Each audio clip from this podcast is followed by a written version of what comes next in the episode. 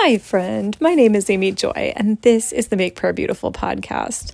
My friend Joan Hutter runs Women Abide, and I was at a conference with her at one point, and she was talking about how we can use our sense of smell that the Lord sometimes sends us scents as a way of emphasizing what He's doing in the world. And she was walking past a lovely, older, godly woman, and all of a sudden, Joan said, Oh, I have such a beautiful sense of roses. I have such a beautiful smell of roses. And she said, That's the aroma of the Holy Spirit. And I wouldn't say that I personally have done that, um, but I think that is really lovely. I know um, for Bob, my business partner, when he has something that he thinks is really um, spiritually deep or rich, oftentimes he will have a smell like fresh bread which I think is also just so sweet that it's not just roses kind of universally. If you have the Holy Spirit, you're going to smell roses. No, you're going to smell something that is really rich and good for you. Um, it doesn't always work in the positive, though. I know, um, I think some people will say that. Um, you know, if you go into a hospital, there's a particular smell oftentimes, and this is probably one that most of us have experienced at different times. And it's not actually just the smell of bleach and antiseptic that I think um, spiritually aware people would say that oftentimes that's either the smell of death. Um, that they will sometimes experience that if they go into the home of someone who is dying, um, or maybe it might be the smell of despair. And so, especially if you're going into a hospital, if you can carry with you the presence of Jesus, um, you're you're shifting more than just um, you know, walking through and displacing some uh, atoms or molecules of scent. Like you are actually carrying the presence of God, and that's really beautiful.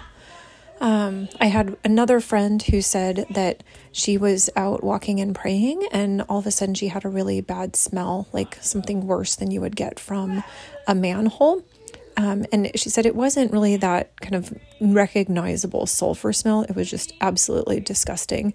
And she had been in the midst of a time of prayer. And practically, another friend was like, Oh, I wonder if you were just coming to a meth lab. I've heard that those smell really bad, maybe like really bad BO.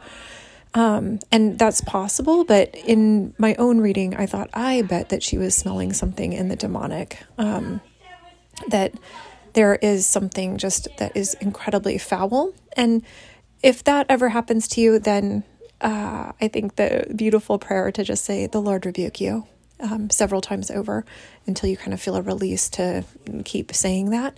Um, yeah. So thank you, Jesus, that you speak to us in so many different ways, that you are not restricted to any one particular thought or direction, but that you delight to use our senses, you delight to use every part of us. And so, Lord, I want to be more open myself to being able to use, um, or to, to, for you to use and let me smell different things, whether it be um, the smell of bread or the smell of roses, um, or if there are warnings that you want to give me because there are um, things in the demonic realm that I need to be aware of.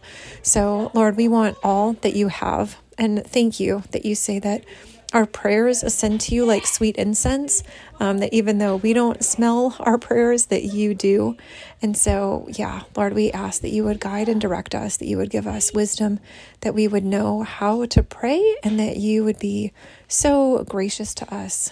And we thank you, Jesus, for your direction and for your creativity we thank you for your multifaceted nature. And Lord, I think so often how you didn't have to give us a sense of smell or a sense of taste. You could have made it so that we just had to inject ourselves with nasty tasting vitamins and or nasty smelling or anyway instead though you give us this amazing world with such a variety of scents and tastes and so we praise you thank you jesus amen